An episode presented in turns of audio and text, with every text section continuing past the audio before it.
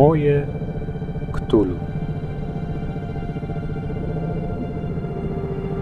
Demon ruchu.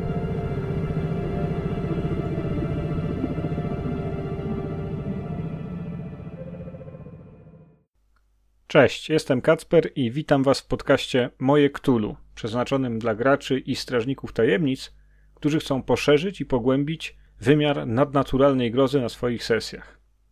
To już trzeci odcinek podcastu Moje Ktulu i z przyjemnością mogę ogłosić, że zgodnie z Waszymi sugestiami ukazuje się on już na wszystkich ważniejszych platformach. Możecie słuchać go na iTunes, SoundCloudzie, Google Podcasts, Blueberry, Pocket Casts, a także na YouTubie i jak zawsze bezpośrednio na stronie mojektulu.pl. Dzięki za wszystkie propozycje i komentarze. Na YouTubie jeden ze słuchaczy, Alos Blotunga, zostawił następujący komentarz. Mam nadzieję, że będzie w przyszłości też coś o Cthulhu Dark Ages i Cthulhu Tech. Alosie, oczywiście, mam to w planach i kiedy tylko skończą się letnie upały, kiedy tylko wejdziemy w klimaty jesienne, czyli w tak zwaną jesień średniowiecza, przygotuję całą audycję poświęconą mrocznym wiekom. Dzięki za te sugestie. Jeśli tylko macie pytania, komentarze, pomysły, bardzo proszę, zostawiajcie je w komentarzach, przesyłajcie komunikatorami lub nadsyłajcie mailowo. Subskrybujcie mój podcast na waszej ulubionej platformie. Pamiętajcie też, że najświeższe zapowiedzi zawsze znajdują się na twitterowym i facebookowym kanale. Co nas dzisiaj czeka? Zgodnie z zapowiedzią nasłuchujemy, czy gdzieś w tej letniej nocy nie słychać jego wycia. To demon ruchu. Zaczynamy.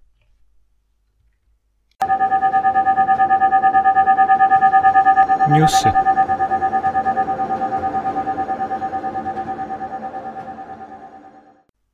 Lato to czas festiwali, więc wydawnictwo Black Monk, które pracuje nad polskim wydaniem Zewu Cthulhu, nie próżnuje z promocją i rozstawia swój namiot grozy na kolejnych imprezach. Zdjęcia z zeszłotygodniowego festiwalu Poland Rock potwierdzają, że nawet upał nie zniechęca miłośników grozy i znajdą się zawsze chętni, by stworzyć postać badacza tajemnic, a potem zmierzyć się z nieznanym przy RPGowym stole na festiwalu. Brawo, tak trzymać. Wchodzimy w Polsce w drugi renesans RPG. Przyszły rok prawdopodobnie będzie w tym zakresie przełomowy za sprawą trzech gier, które mają ukazać się po polsku.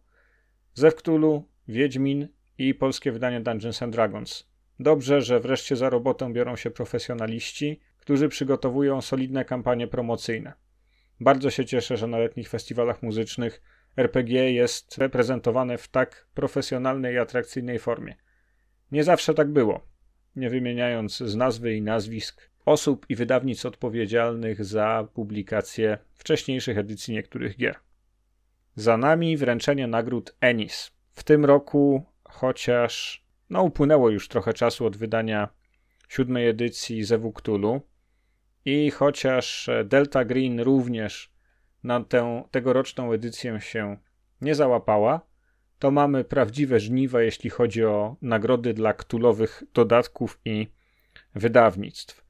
Jeśli dobrze policzyłem, to chyba połowa wszystkich przyznanych nagród, a w każdej z 13 kategorii przyznawana jest nagroda srebrna i złota, prawie połowa trafiła do dodatków i książek związanych z Zewem Cthulhu.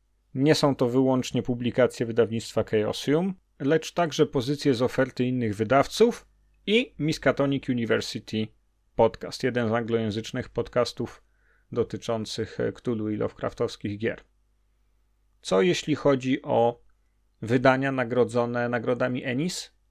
Mamy tutaj dodatek do Delta Green A Night at the Opera. Mamy hit ubiegłego sezonu, czyli wydawnictwo Darker Hughes i Harlem Unbound. No i mamy przede wszystkim dwa dobre podręczniki wydane przez Chaosium, czyli scenariusz Reign of Terror, osadzony w czasach rewolucji francuskiej we Francji. Jest to dodatkowy moduł do horroru w Orient Expressie, który można jednak rozegrać niezależnie od tej kampanii. I druga nagrodzona pozycja Down Darker Trails, czyli książka e, ułatwiająca przeniesienie na dziki zachód przygód e, waszych badaczy tajemnic. Ennis przyznane w tak dużej ilości ktulowym podręcznikom potwierdzają, że z jednej strony oferta wydawców, czyli podaż tego ktulowego kontentu jest na bardzo dobrym poziomie i że nowe dodatki nie zawodzą, jeśli chodzi o jakość, jeśli chodzi o stronę edytorską i jeśli chodzi o oryginalność treści, bo przecież w bardzo różnych kategoriach te nagrody są przyznawane. Z drugiej strony, biorąc pod uwagę, że nominacje pochodzą od jurorów, ale głosują członkowie fandomu, gracze, miłośnicy fantastyki, miłośnicy gier, widać, że zainteresowanie i uznanie dla wysiłków mających na celu przybliżenie nowych światów ktulowych, zaproponowanie nowych treści, nowych pomysłów na to, jak grać w Lovecraftowskich światach, spotykają się z pozytywnym odbiorem i z tego tylko można się cieszyć. Nie tylko nagrody RPGowego mainstreamu, czyli Ennis, trafiły w minionym tygodniu do adresatów. Cieszę się też bardzo z przyznania nagrody Indie Groundbreaker Award, którą wspomniane już Darker Hue Studios otrzymało od Indie Game Developer Network za dodatek do Cthulhu pod tytułem Harlem Unbound. Powiedzmy parę słów więcej o tym podręczniku. Służy on przybliżeniu specyfiki stosunków rasowych w Ameryce lat 20.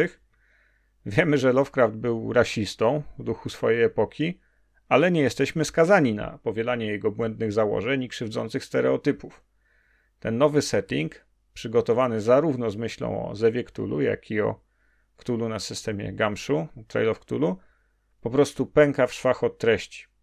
Pozwala nam prowadzić przygody w czarnym środowisku górnego Manhattanu, czyli na Harlemie. Wow, to prawdziwa gratka. Pomyślcie, jak bogaty kulturowo i politycznie był Harlem lat 20. XX wieku.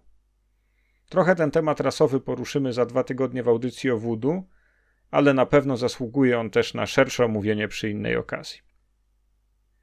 Na koniec tego wydania newsów chciałbym zajrzeć na Kickstartera gdzie ostatnio dobiegło końca kilka ciekawych projektów. Najważniejsze to odnotować sukces zbiórki na dodatek do Delta Green pod tytułem Labyrinth, którego powodzenie i odblokowanie wielu stretch goali w kampanii ma się przełożyć na publikację całego stosu nowych podręczników, nowych wydań, łącznie z nie tylko luksusowymi, kickstarterowymi edycjami, ale po prostu wielką obfitością nowego kontentu dla miłośników Delta Green.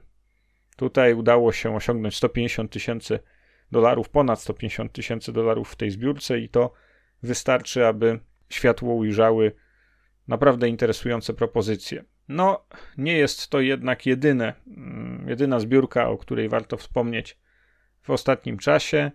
Nadal trwa dość oryginalny projekt Lovecraft Cthulhu Based Spellbook Book of Nine Scribes, czyli Grimoire Magii, Księga Dziewięciu Skrybów. To projekt, który akurat na moje dolary albo euro nie może specjalnie liczyć, dlatego że jest po prostu bardzo, bardzo drogi i dosyć, dosyć niszowy. O co tu chodzi? Twórcy tej kampanii przygotowali liczącą kilkaset stron, e, drukowaną z e, rękopiśmiennego oryginału Księgę Magii, napisaną w dziewięciu różnych językach, dotyczącą dziewięciu różnych sfer magicznych. Jest ona przedstawiana jako takie dzieło natchnione, które jest pisane przez, przez duchy nocami. No jest to bardzo interesująca pozycja, bardzo klimatyczna, jeśli chodzi o stronę fizyczną, wydana po prostu przepięknie. Mnie się nawet bardziej podoba ta wersja uboższa, nie, nie taka wersja w pełni luksusowa, z, która ma nawet kłódkę na okładce. No ale powiedzmy szczerze, żeby wejść w posiadanie jednego egzemplarza tego dzieła. Przypominam, to nie są e, rękodzieła, to jest po prostu wydanie cyfrowe, druk cyfrowy z rękopiśmiennego oryginału przygotowanego przez autorów. No to trzeba wyłożyć e, ponad 350 dolarów. Ponad 1000 złotych za taką pomoc. No, chętnych nie brakuje. Blisko 50 osób e, już wybrało tę wersję zaawansowaną w różnych jej bardziej jeszcze luksusowych wydaniach. Ten Kickstarter już jest sfinansowany, jestem, jestem pod sporym wrażeniem. No ale to już naprawdę dla amatorów, dla których e, cena nie stanowi jakiegoś specjalnego ograniczenia, czy dla ludzi po prostu uzależnionych od Kickstartera. Pozdrawiam. No i na koniec e, mamy jeszcze jeden projekt, planszówka. Cthulhu Death May Die. Planszówki, jak wiecie, na Kickstarterze potrafią generować olbrzymie zainteresowanie, zbierać e, duże kwoty. Tutaj nie było inaczej, prawie 2,5 miliona dolarów na wydanie tej e, gry planszowej. Na blogu znajdziecie linka do opisu tej kampanii, a także do filmu przedstawiającego, jak się w to gra. Tutaj ta wysoka cena wynika z tego, że gra, jeśli chodzi o ten wymiar podstawowy, to jest jedno, ale jej twórcy przygotowali, no, naprawdę imponujące i rozmiarami, i, i techniką wykonania figurki. Figurki przedstawiające różne istoty z mitów, łącznie z Wielkim Ktulu, figurki badaczy tajemnic, jest tam tego całego plastikowego towaru, który można dokupić, który można wybrać jako wyższe poziomy zobowiązania. No, jest tego, jest tego całkiem sporo i widać, że to bardzo zaskoczyło, że to mm, się spodobało fanom, którzy chętnie na tę kampanię ułożyli. Jak już powiedziałem, ponad 2 miliony 400 tysięcy dolarów udało się zebrać, żeby tę planszówkę wydać. Wielkie gratulacje. No cóż, miejmy nadzieję, że uda się twórcom wszystkich tych projektów dostarczyć je w terminie. To często na Kickstarterze bywa problem, że już nie wspomnę o tym, co Chaosium przechodziło z siódmym wydaniem i z maskami Latotepa, ze właściwie z każdą, z każdą książką, którą przez Kickstartera finansują. No i że jakość będzie na poziomie tego, czego oczekują wspierający. Dobrych parę projektów, e, warto zajrzeć, zobaczyć, e, czego można się spodziewać w najbliższym czasie i śledzić tego Kickstartera, bo tam autentycznie co parę tygodni pojawiają się mniej i bardziej interesujące propozycje dla fanów e, gier w uniwersum Howarda Phillipsa Lovecrafta. O, widzę teraz na przykład, że pojawił się jakiś nowy projekt, w którym zbierają na lapel pins, takie emaliowane znaczki do przypinania do ubrania czy do, czy do, czy do toreb z wizerunkami Cthulhu, a za Tota sprawdzę, co to jest warte i w następnym odcinku powiem wam, czy wsparłem ten projekt.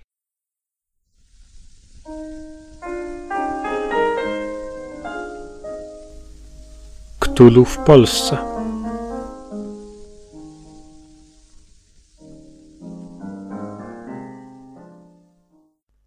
Dziś w ramach podróży z Cthulhu po Polsce wybieramy się na Lubelszczyznę. Nazwa Małaszewicze może wielu osobom mówić całkiem mało. A tymczasem ta mała miejscowość położona przy linii kolejowej numer 60 urasta dziś już od kilku lat do rangi chińskiej bramy do Europy. Małaszewicze to trzy nieduże wsie położone na wschodnim skraju Polski. W latach międzywojennych zlokalizowane tam było jedno z ważniejszych lotnisk polskich sił powietrznych. Lubelszczyzna była wówczas rejonem szczególnie ważnym z punktu widzenia lotnictwa ze względu na fabryki znajdujące się w Świdniku i Lublinie. W Małaszewiczach władze II RP zaplanowały lotnisko wojskowe, na którym stacjonowały samoloty PZL Łoś, słynne ultranowoczesne przedwojenne bombowce naszych sił zbrojnych. Po wkroczeniu wojsk niemieckich na ten teren to lotnisko dalej było eksploatowane. W okresie powojennym, kiedy zarysowały się nowe granice w Europie, Małaszewicze stały się ważnym strategicznym punkcie na mapie Układu Warszawskiego. Tam, na styku szerokotorowej linii kolejowej prowadzącej ze wschodu i normalnotorowej linii kolejowej prowadzącej w stronę Polski, zlokalizowano istotny punkt przeładunkowy przewidziany do przerzutu wojsk Układu Warszawskiego na wypadek III wojny światowej i innych konfliktów w Europie. W Małaszewiczach rozbudowano ogromną sieć bocznic, platform, peronów, punktów przeładunkowych, rozproszonych na ogromnej przestrzeni lasu i terenu byłego lotniska. W miarę jak, w miarę jak sojusz antynatowski stracił na wadze u schyłku zimnej wojny, teren ten trafił w ręce cywilnego zarządu PKP Cargo i stał się tak zwanym największym suchym portem Europy. W szczytowym czasie swojego rozwoju miał możliwości przeładunkowe porównywalne z portem w Gdyni. Dzisiaj, kiedy zarządza nim spółka PKP Cargo, jest on rozwijany i cały czas podnosi się jego możliwości przeładunku towarów zmierzających z Azji w stronę Europy, aby stał się on istotnym zwornikiem tzw. Tak jedwabnego szlaku, inicjatywy jednego pasa, jednej drogi, to znaczy euroazjatyckiego projektu zbudowania dobrze funkcjonującej, wydajnej, sprawnej linii transportu lądowego, która stałaby się alternatywą dla przewozu towarów z Dalekiego Wschodu, z tej ogromnej azjatyckiej fabryki Chin, Korei, Japonii, Azji Południowo-Wschodniej do e, Europy z pominięciem drogi morskiej. To ogromny temat dla wszelkich miłośników logistyki, ale także geopolityki, spraw strategicznych. Dlaczego jedwabny szlak jest rozwijany, jakie jest znaczenie gospodarcze i polityczne tego projektu. Wystarczy porównać, nie wchodząc we wszelkie szczegóły i scenariusze rozwoju tego przedsięwzięcia, czas przewozu towarów drogą morską, przewóz e, kontenera z Chin do Europy Zachodniej to około 30 dni, drogą kolejową właśnie przez Małaszewicze albo innymi szlakami euroazjatyckimi Czas ten skraca się do kilkunastu dni, 11-14. Ta znaczna oszczędność w czasie sprawia, że zarówno Chińczycy, jak i wszelkie kraje Azji Środkowej, no i oczywiście Polska, Turcja, te kraje, w których e, łączą się mm, koleje, linie kolejowe dawnego ZSRR z e, siecią normalnotorową, z siecią europejską, intensywnie inwestują, aby przygotować infrastrukturę na miarę przyjęcia tych ogromnych potoków towarowych, które zmierzają wciąż z wielkiej fabryki świata azjatyckiej na bogate rynki zbytu Europy Zachodniej. Dlaczego jednak e, omawiam w ogóle Małaszewicze? Bo przecież to jest, e, można powiedzieć, centrum logistyczne, nie jest z nim związana żadna mroczna historia z lat e, ani drugowojennych, ani wcześniejszych. Nie ma tutaj żadnych starych wątków, starych tajemnic, które inspirowałyby nas do tworzenia scenariuszy albo do lokalizowania w Małaszewiczach tych przygód e, dla naszych badaczy tajemnic w Zewie Ktulu.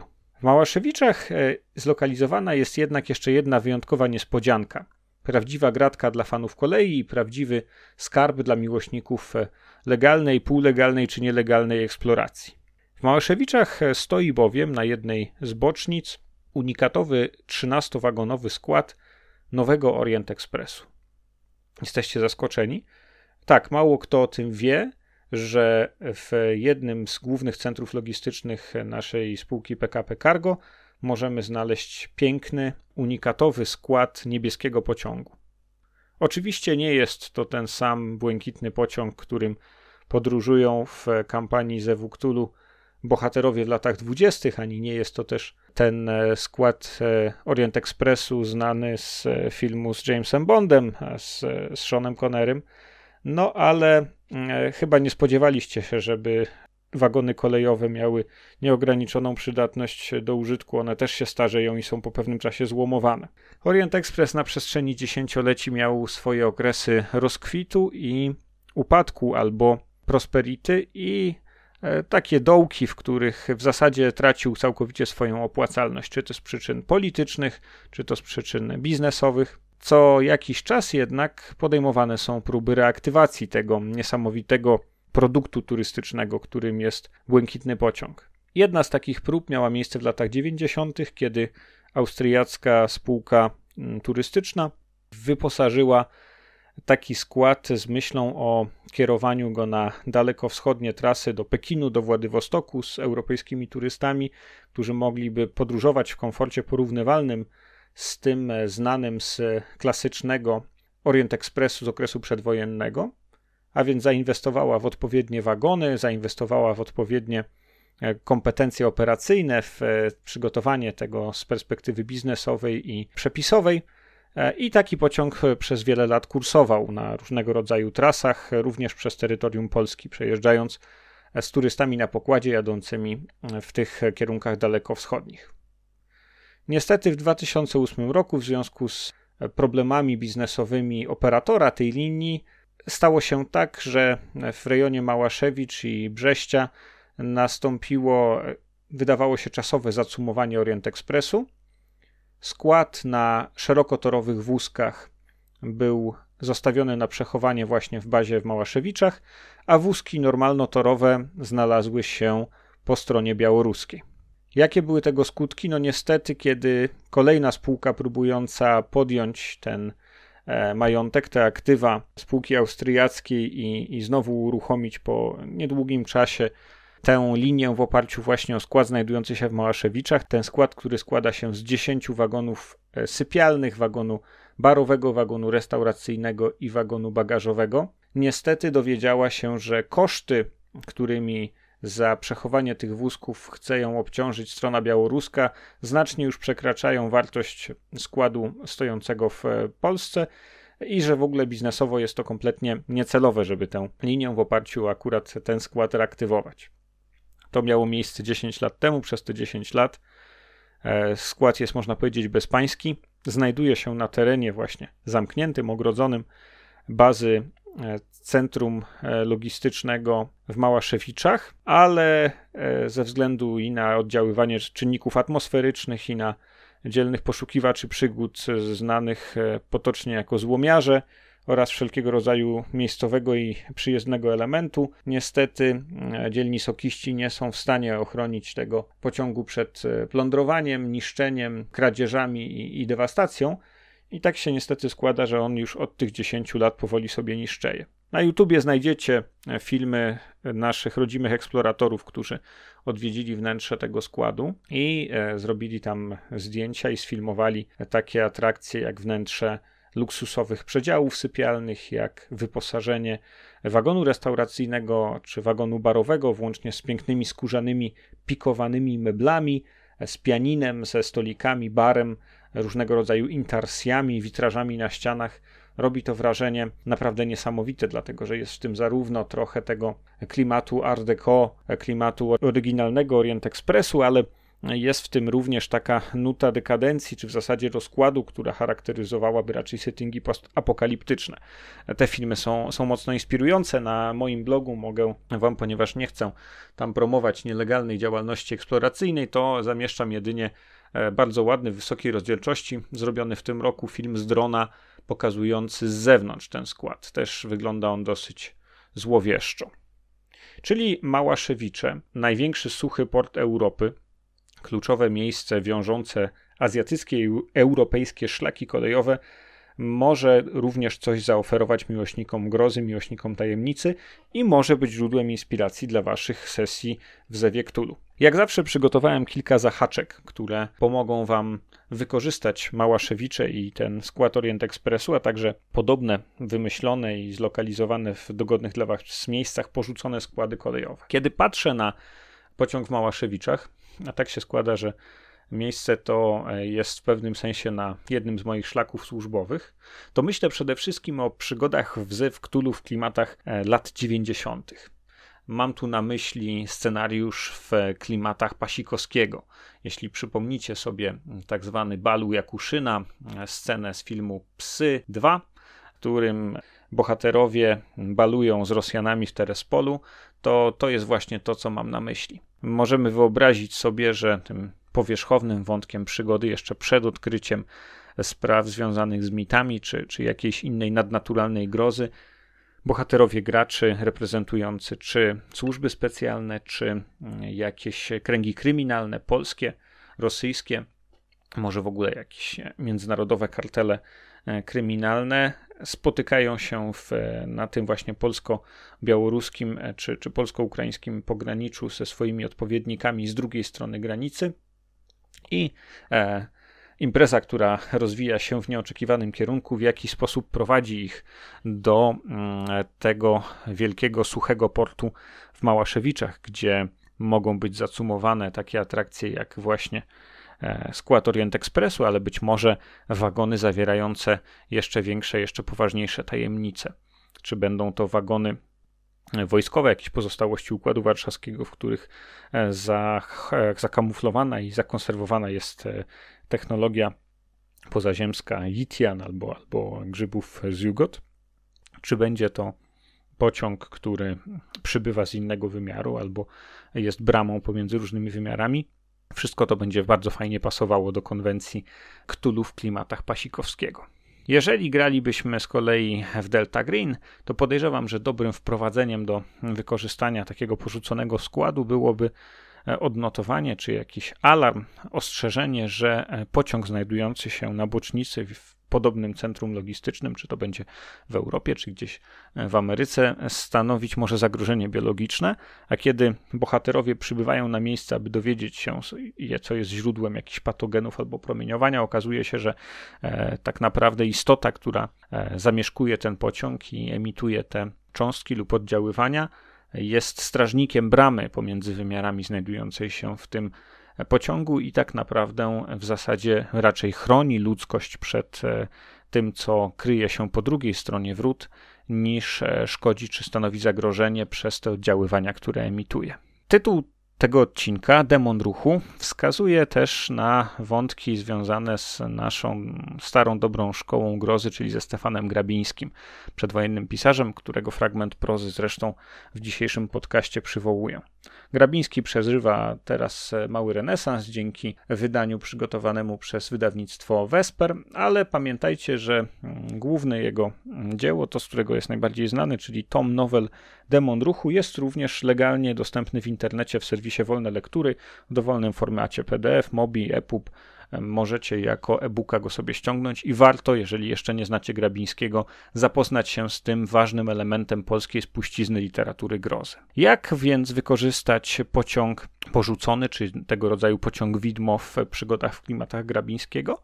Cofnąłbym się tutaj kilka dekad do tyłu. Co by było, gdyby taki pociąg stojący w Małaszewiczach albo w jakimś innym miejscu e, nie był tak naprawdę efektem czyjejś niegospodarności czy jakiegoś błędu biznesowego, tak jak streściłem to opisując przykład składu Orient Expressu w Małaszewiczach, ale tak naprawdę był właśnie takim przybyszem z innego wymiaru albo z innego okresu. Jeśli jeszcze on się materializuje na szynach, przywożąc ze sobą w środku jakąś straszliwą tajemnicę, po prostu wtacza się z innego wymiaru w rzeczywistość danego settingu, w rzeczywistość danego świata gry, to jest połowa biedy. A co jeżeli mamy na przykład budowę linii kolejowej w górach albo gdzieś na pustkowiu, e, właśnie na tych e, choćby wschodnich rejonach Polski, a może gdzieś w Azji Środkowej, a może gdzieś w Stanach Zjednoczonych na prerii, czy w linii przebiegającej przez góry, a pociąg, który przybywa, wykoleja się i wtacza do rzeczywistości tam, gdzie torów jeszcze nie ma.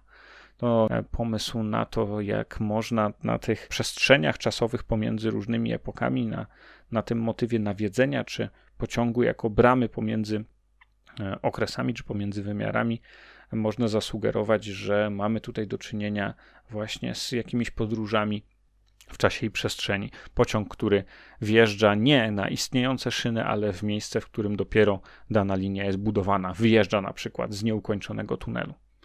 To nie zdziwiłbym się, gdyby ten skład Orient Expressu stojący w Małaszewiczach pojawił się tam właśnie nie wskutek czyjegoś błędu biznesowego związanego z e, operacjami na takim specjalnym, luksusowym składzie turystycznym kursującym z Europy na Daleki Wschód, ale właśnie gdyby jego prawdziwa historia związana była z jakąś podróżą międzywymiarową, albo ze zmaganiami jakiegoś czarnoksiężnika z mitami, albo z obsesjami jakiegoś obłąkanego kultu, który przy pomocy tego pociągu próbuje na przykład przywrócić do życia swojego e, zaginionego czy, czy, czy, czy zmarłego przywódcę, albo jakiegoś dawnego mm, kapłana, aby lepiej realizować wolę wielkich przedwiecznych czy bogów zewnętrznych.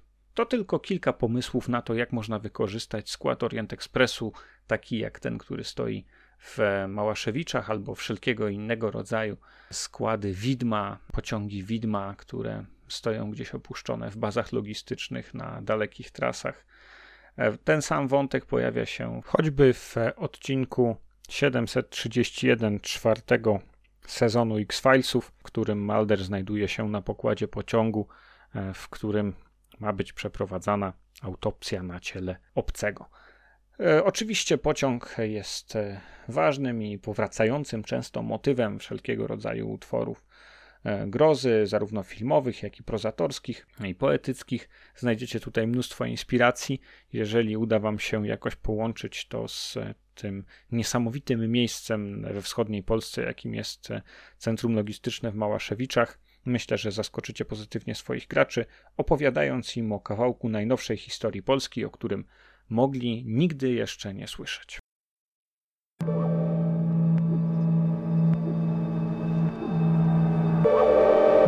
Recenzja.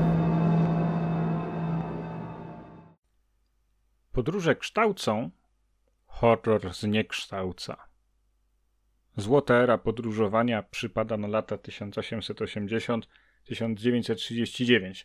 W tych latach czas podróżowania zaczął się gwałtownie skracać.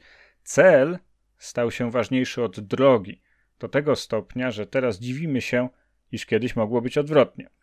Przerażające podróże to zbiór dziewięciu przygód, których akcja toczy się w latach dwudziestych, kiedy to wyprawy bywały wciąż długie, niesamowite, fascynujące i intrygujące, a prawie zawsze pełne niebezpieczeństw. Dziś recenzuję suplement oryginalnie wydany przez Chaosium w 1992 roku, polskie wydanie wydawnictwo MAC 1996 i każdy rozdział w tym podręczniku napisany był przez innego autora. Co je łączy, to właśnie wspólny motyw podróży. Każdy rozdział poświęcony jest innemu środkowi transportu i stanowi zamknięty, kompletny scenariusz do rozegrania na waszych sesjach w Zewie Cthulhu w latach dwudziestych. Co w tym podręczniku jeszcze znajdziemy? W suplemencie mamy specjalne zasady pościgów, a w jednym ze scenariuszy zasady dotyczące nurkowania. Czyli mamy 9 przygód, w tym trzy bardzo egzotyczne. Jedną osadzoną w Indiach, jedną w Iraku i jedną w Rosji Sowieckiej. Środki transportu, które można wykorzystać w scenariuszach zawartych w przerażających podróżach to samochód, pociąg, sterowiec, sanie, tak zwana trojka, słoń. Tak, podróżowanie na grzbiecie słonia też jest opisane. Barka rzeczna, samolot, samochód pancerny i kombinezon nurkowy, jeśli to można zakwalifikować jako środek transportu. No, co do samochodu pancernego, to znacie mój stosunek do palpowych rozwiązań. Jest to nieco kontrowersyjna propozycja, ale jeśli wasi badacze są na Bliskim Wschodzie, to może być ciekawa odskocznia albo dobry sposób, żeby zginąć. Scenariusze w przerażających podróżach są jak na owe czasy dobrej jakości, moim zdaniem nadal się bronią. Mój ulubiony to ten o sterowcu. Ten o podróży saniami przez tajgę też jest bardzo dobry, to jest najdłuższy ze scenariuszy zawartych w tym suplemencie. E, I ten brytyjski, którego akcja dzieje się częściowo na barce rzecznej, te trzy są szczególnie wdzięczne. Jeśli chcecie dowiedzieć się więcej o prowadzeniu tego scenariusza w Rosji Radzieckiej, to całkiem niedawno na ten temat nagrał film na YouTubie Baniak. Co ciekawe, nie wydaje mi się, żeby te trzy scenariusze, czy w zasadzie którykolwiek z tych scenariuszy w tym podręczniku nadawał się specjalnie do wykorzystania zgodnie z intencją autorów, bo te przygody były, przynajmniej tak informuje czwarta strona okładki, przygotowane jako przerywniki w kampaniach, związane z określonym środkiem lokomocji, z którego mają skorzystać badacze tajemnic. W wielu kampaniach, zarówno tych waszych autorskich, jak i w opublikowanych książkach możemy znaleźć e, epizody, które rozgrywają się na różnych krańcach świata i wtedy podróże czy transatlantykiem, czy samolotem, czy innymi środkami transportu są e, w jadłospisie grozy, którą serwujecie swoim graczom na sesjach. Czy te z przerażających podróży nadają się do wplecenia w inne kampanie? Moim zdaniem niespecjalnie. Te lepsze z nich, choćby te trzy, które wymieniłem, zasługują na porządne opracowanie, rozwinięcie przez strażnika tajemnic, przedstawienie na kilku sesjach, może nawet więcej niż kilku sesjach, nie jako rozpraszacz, tylko jako danie główne. A te słabsze z kolei są w mojej ocenie nieco zbyt angażujące i niebezpieczne, by nie zaburzyły dramaturgii innej kampanii, by były się w stanie wpasować w nią po prostu jako epizody podróżnicze. Można to powiedzieć na przykład o scenariuszu W górę Indusu, czyli tym, w którym badacze tajemnic podróżują na słoniach. Scenariusz ma senną atmosferę, jest mistyczny, niejasny, przesycony tym właśnie upałem subkontynentu. Z drugiej strony tak charakterystyczny z uwagi na wykorzystanie jako środka transportu słoni.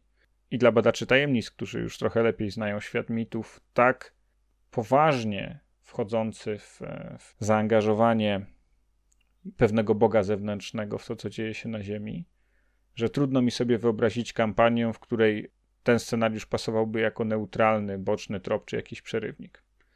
Do tego jeszcze kończy się. No właściwie to się nie kończy. Dobra, podsumowując, przerażające podróże to jest po prostu świetny dodatek. Do tego wydany przez Maga w akceptowalnym tłumaczeniu. E, o ile dobrze się zorientowałem na serwisach aukcyjnych i na Facebooku, to polska wersja z drugiej ręki będzie kosztowała co najmniej 50 zł. Oryginalnie mm, cena za ten podręcznik w latach 90. to było 21 zł. Za angielskiego PDF-a na Drive-Thru RPG zapłacimy z kolei niecałe 10 dolarów. Czyli też w sumie nie mało. Scenariusze z tego dodatku można prowadzić wedle uznania. Mm, jeżeli chcecie poprowadzić coś prosto z książki po jednokrotnej lekturze, jest tutaj z czego wybierać. Jeżeli macie chęć na właściwie pracochłonne przygotowania, opracowanie szczegółowo, to choćby te trzy.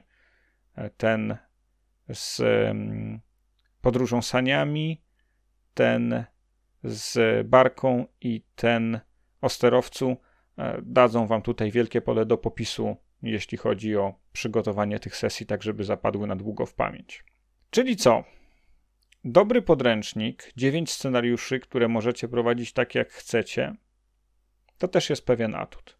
Ogólna ocena w skali szkolnej to 5 mniej, a że zwykle oceniam dość surowo, to do tego dodatku muszę przyznać, jestem naprawdę przekonany i po wielu latach, odkąd zagościł w mojej bibliotece po rozegraniu kilku scenariuszy, myślę, że nadal będę do niego wracał.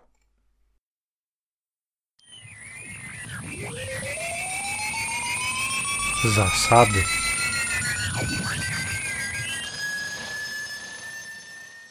W jednym z komiksów, który kiedyś się ukazał, bodaj w Magii i Mieczu, w starej Magii i Mieczu w dziale humorystycznym, czyli w Krainie Goblinów, pojawiała się taka wzmianka o tym, jaka jest najbardziej przydatna cecha czy umiejętność badaczy tajemnic.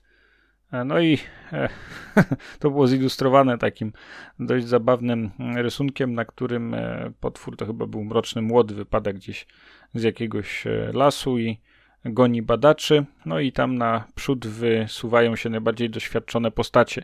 Jakiś e, staruszek na wózku inwalidzkim i jakaś e, staruszka biegnąca z laską w ręku, którzy o dobrych parę długości już wyprzedzają młodych i wydawałoby się mniej doświadczonych badaczy tajemnic, a ci młodzi, ci, którzy mają młode nogi, ale nie mają takich biegów, lada moment padną ofiarą tego właśnie potwora. No pościgi to jest element, który w e, Zewie Cthulhu pojawia się w miarę regularnie. Mam nadzieję, że Mm, tych pościgów z potworami jest e, na waszych sesjach stosunkowo niedużo, bo one niestety mają skłonność do bycia bardzo śmiertelnymi. Wiele istot ze świata mitów opisanych w podręczniku czy w dodatkach porusza się jednak znacznie szybciej niż ludzie, czy to na nogach, e, czy na jakichś innych odnóżach, czy po prostu latając albo, albo teleportując się i nie ma z nimi wyścigów. Sam pamiętam na jednej z sesji, które prowadziłem ucieczkę samochodem przed ogarem Styndalos ale nie da się tego tak zupełnie usunąć i nawet byłaby to wielka szkoda, dlatego że te pościgi jednak bardzo dobrze gracze odbierają, są one źródłem emocji, jeśli są fajnie poprowadzone. Fajnie, czyli w zasadzie jak? Chciałbym w dzisiejszym kąciku poświęconym zasadom porównać, jak wyglądała mechanika pościgów w piątej edycji, a jak wygląda ona dzisiaj w siódmej edycji, bo tutaj zaszły zasadnicze zmiany. Jeśli otworzymy stary podręcznik do Zewu wydawnictwa MAG mm, na rozdziale Mechanika gry i umiejętności, to pościgom poświęcony jest e, no niecały jeden łam. Dowiadujemy się, że w e, przypadku pościgów pomiędzy istotami z tego samego gatunku, czyli na przykład pościgu, w którym badacz tajemnic goni jakiegoś bandyta albo kultysta, albo przed nim ucieka, powinniśmy przy pomocy tabeli porównawczej dokonać porównania cech e, sportowych, cech fizycznych, czyli na przykład kondycji z kondycją, zręczności ze zręcznością, być może jakiejś umiejętności pływania z pływaniem, jeżeli pościg odbywa się w wodzie, albo prowadzenia samochodu, to akurat w opisie tej umiejętności się znalazło, że jeżeli pościg odbywa się w pojazdach, to należy porównać umiejętność odpowiedzialną za prowadzenie danego pojazdu Natomiast jeżeli ścigają się dwie istoty należące do różnych gatunków i o różnej szybkości, no to e, mamy w zasadzie sprawę rozstrzygniętą. E, ludzie mają szybkość 8, jeżeli jakiś tygrys, dajmy na to szybkości 10, będzie swoją ludzką ofiarę gonił, to tutaj natura jest bezwzględna i po prostu e, błyskawicznie ją dopadnie w ciągu rundy przybliża się o dwie jednostki odległości e, szybciej do niej niż ona jest w stanie uciekać i po prostu zaraz ją dopadnie. No nie ma w tym nawet nic takiego specjalnie bulwersującego. W końcu po to ludzie wymyślili broń czy schronienie, żeby właśnie e, w tego rodzaju konfrontacjach mieć jakiekolwiek szanse. Ok. Czy to jest wszystko, co mamy na temat pościgów w piątej edycji? Otóż nie. W dodatku przerażające podróże na ostatnich dwóch stronach znajduje się e, suplement. E, w tym suplemencie, który proponuje alternatywną mechanikę pościgów e, i opatrzony jest wymownym tytułem Jak jedziesz baranie, propozycja w nim zawarta nie jest specjalnie user-friendly.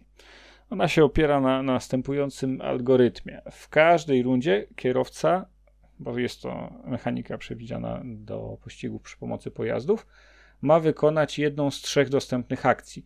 Albo dostosować prędkość, przyspieszając, zwalniając, czy utrzymując ją na tym samym poziomie, do tego nie jest potrzebne wykonanie testu, albo przeprowadzając atak, strzał z broni, rzucenie przedmiotem, dzidą, e, granatem, cegłą, gdzie prędkość, z którą porusza się pojazd w trakcie takiego ataku, musi być zmniejszona o 10 jednostek. Albo alternatywnie trzecia czynność, którą można wykonać, którą może wykonać kierowca w każdej rundzie pościgu, to manewr. Do tego potrzebny jest udany test prowadzenia samochodu.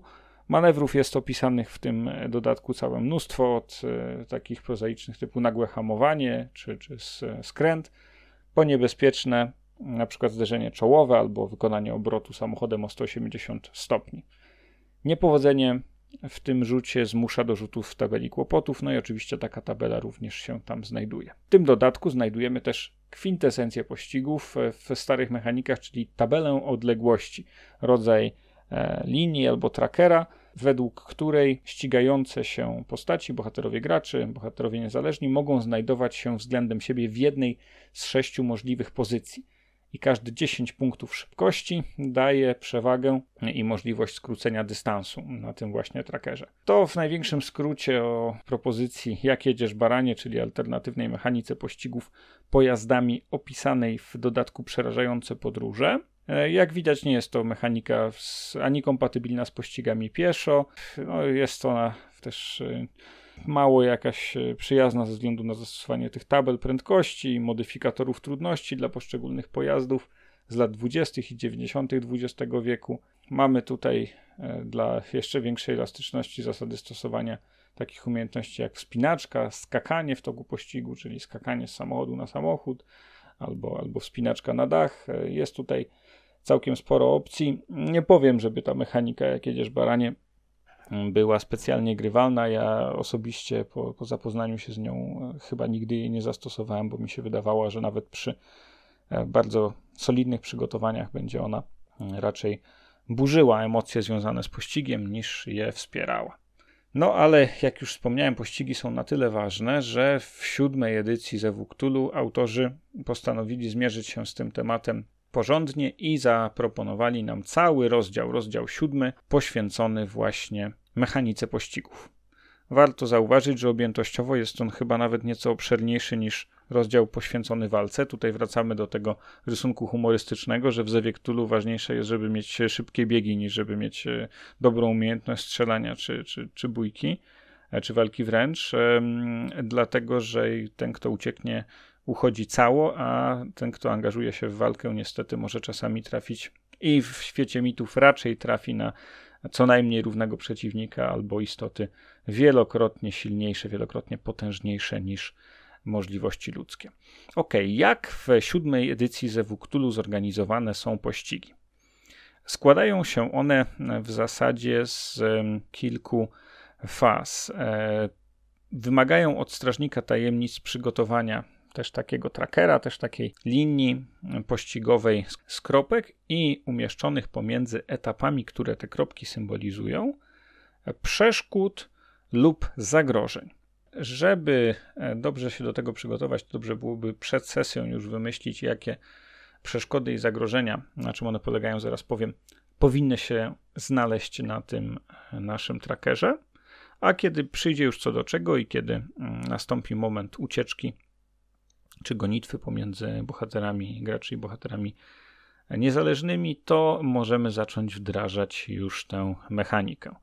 Zasada jest e, jedna. Jeżeli ta postać, która e, ucieka, ma wyższy poziom szybkości niż e, najszybszy z tych, którzy go gonią, zawsze ucieknie.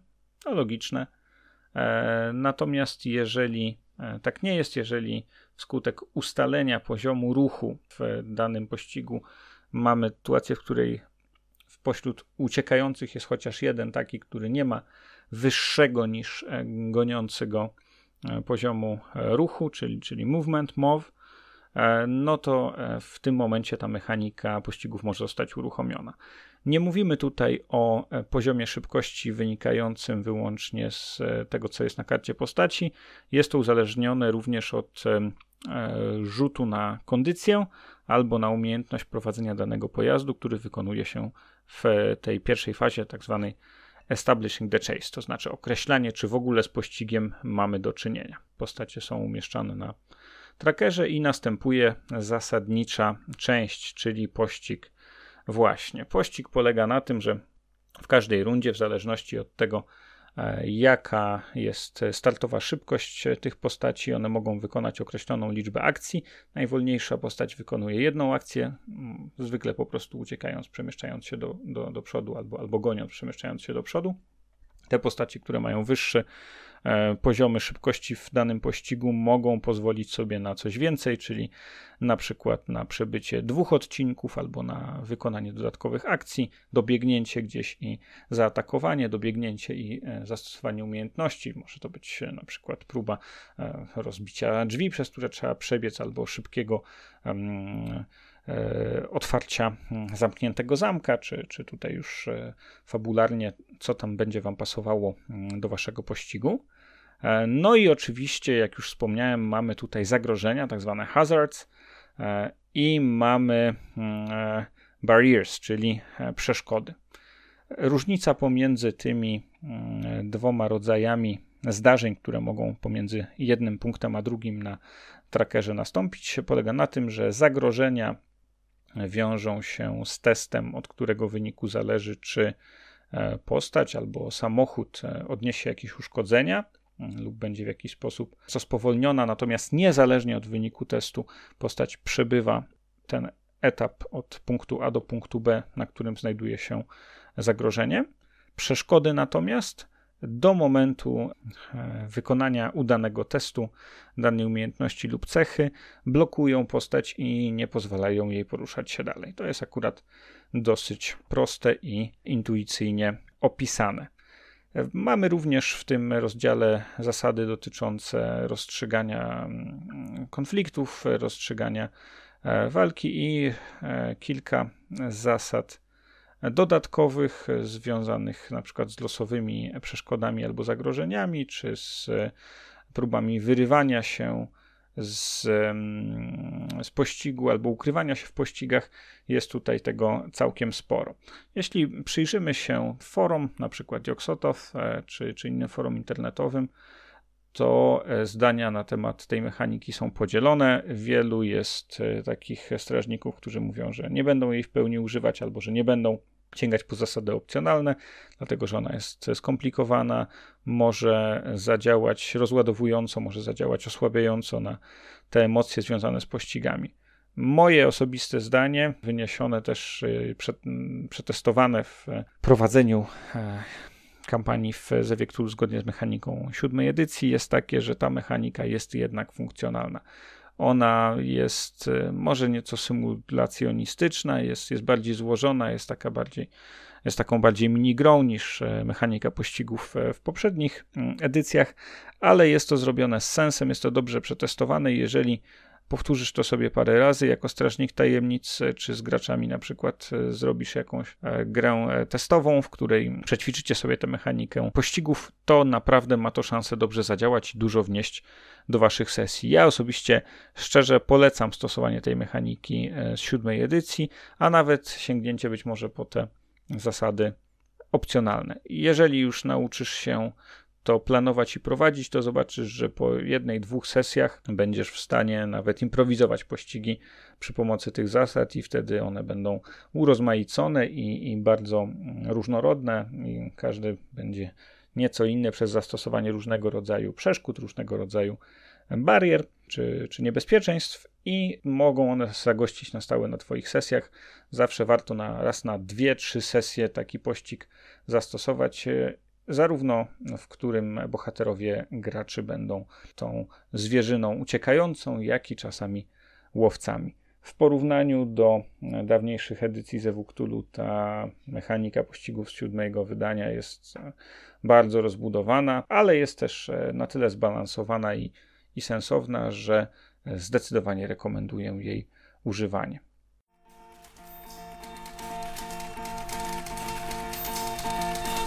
Biblioteka.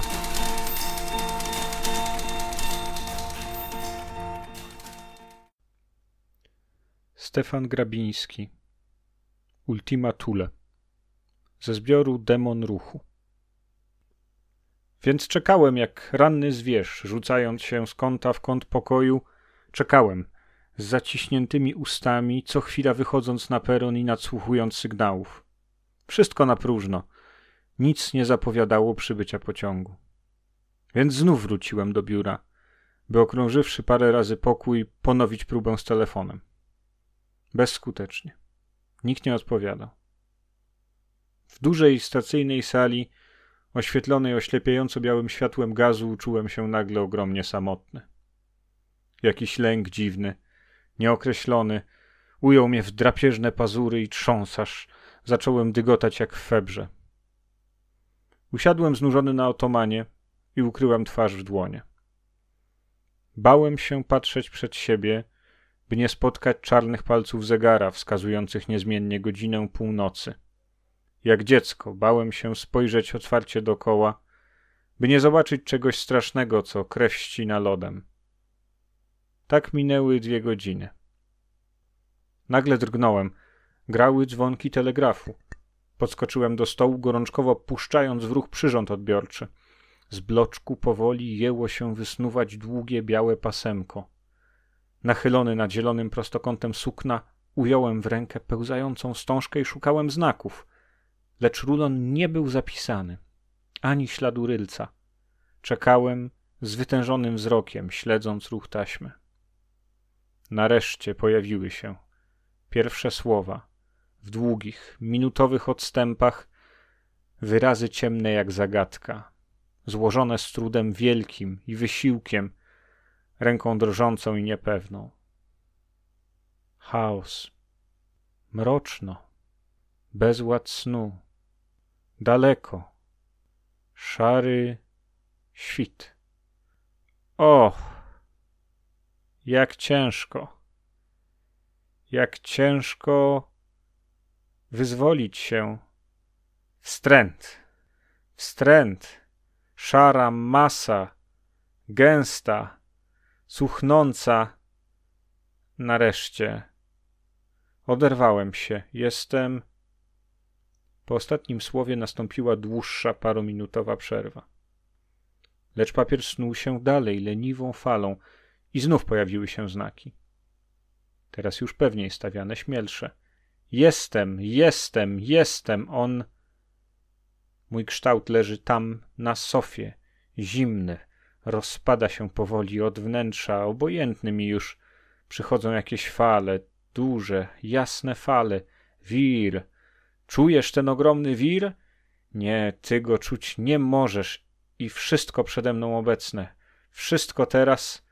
Cudowny odmęt porywa mnie z sobą, porwał Idę już, idę, żegnaj, Rom. Depesza nagle urwała się. Aparat stanął. Wtedy prawdopodobnie zachwiałem się i upadłem na posadzkę. Tak przynajmniej utrzymywał asystent przybyły koło trzeciej nad ranem. Wszedłszy do biura, zastał mnie bez pamięci na ziemi, z ręką owiniętą szarfami papieru. I to już wszystko w dzisiejszym wydaniu mojego Ktulu. Dziękuję bardzo za wysłuchanie tego trzeciego odcinka mojego podcastu. Jeżeli Wam się podobało, to subskrybujcie, zostawiajcie komentarze, recenzujcie, polecajcie mój podcast. Jeżeli uważacie, że coś można było zrobić lepiej, jakiś temat potraktowałem powierzchownie, coś pomyliłem albo gdzieś o czymś zapomniałem, to tym bardziej dawajcie mi znać. W komentarzach mailowo, na Facebooku, na Twitterze zapraszam i zachęcam do tego, żeby przesyłać wszelkiego rodzaju propozycje, prośby czy komentarze, które pomogą mi dostosować ten podcast jeszcze lepiej do Waszych potrzeb, Waszych oczekiwań i Waszych wysokich wymagań. Tymczasem pozdrawiam Was serdecznie z ostępów Izabelińskiej Puszczy. Do usłyszenia za dwa tygodnie.